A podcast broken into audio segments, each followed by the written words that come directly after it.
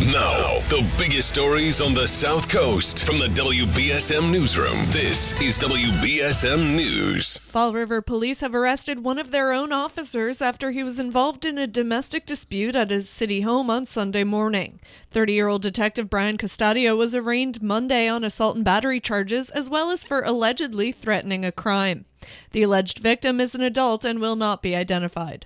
Police said the incident is being investigated and the employee has been placed on leave. Police took a department issued firearm and four personal weapons from Custodio when he was arrested. The alleged victim has taken out a restraining order against him. Custodio has been released on personal recognizance and is due back in court for a hearing on February 8th, 2022. Visit WBSM.com for the full story.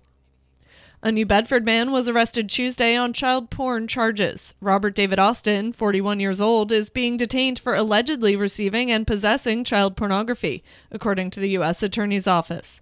On November 3rd, authorities searched Austin's home and allegedly found child porn and a messaging app used to disseminate child pornography on his cell phone, the office stated.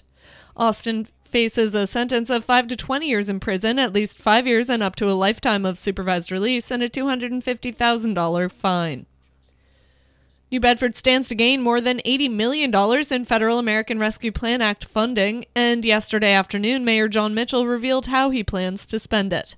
Mitchell also announced that former UMass Dartmouth Public Policy Center senior research associate Elise Raposa will be hired as the city's ARPA director. The city is set to receive $64.7 million in direct funding from the federal program, plus another $16.7 million through Bristol County. Another $46.5 million destined for the school district will be planned by the school department on its own, according to the mayor's office. His plans for the funds include seven priority areas, with the most funding, $18 million, going towards arts, culture, and hospitality and tourism improvements to help support an industry devastated by the pandemic. Other areas of focus include $14 million for strategic investments like port infrastructure upgrades, $13 million for neighborhood stabilization and housing, and $11 million for enhancing the city's open spaces. A full description of the plans is available at WBSM.com. Republican Governor Charlie Baker says he won't seek a third term as governor of Massachusetts. Baker's announcement Wednesday comes near the end of a second grueling year in which his singular focus has been trying to cope with the COVID 19 pandemic. Baker has long been among the nation's most popular chief executives. His decision means there will be an open race for governor next year and could encourage more candidates to jump in. Three Democrats already have declared their candidacies, and Attorney General Maura Healey is weighing a bid. A prosecutor says police in Massachusetts were justified when they fatally shot an armed man who wounded two officers and killed a police dog in an exchange of gunfire last June. Norfolk District Attorney Michael Morrissey, in a statement Wednesday, said Braintree police investigating a domestic violence case at an apartment complex on June 4th killed 34 year old Andrew Homan of Brockton after he fled into the nearby woods.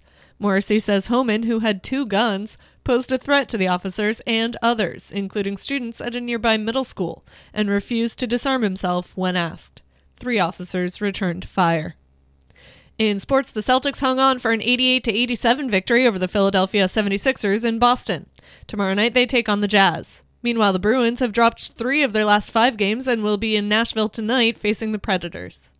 Now for a look at your local forecast from ABC6. Scattered showers moving through the area this morning. A mild day ahead of us with high temperatures in the mid to upper 50s. It's not going to be raining all day, but we will see on and off showers and mostly cloudy conditions with the breeze picking up, some gusts 25 to 30 miles per hour by later today. As we clear out overnight, the wind shifts and cooler air settles right back in. Tomorrow looks partly sunny, but it will be much cooler. Highs only in the low to mid 40s with gusty winds will be feeling even colder. From the ABC6 Weather Center, I'm meteorologist Chelsea Priest on New Bedford's News Talk Station 1420 W. WBSM. At the moment, it is 50 degrees and mostly cloudy. I'm Kate Robinson for WBSM News. Stay up to date with New Bedford's News Talk Station, 1420 WBSM, and get breaking news alerts and podcasts with the WBSM app.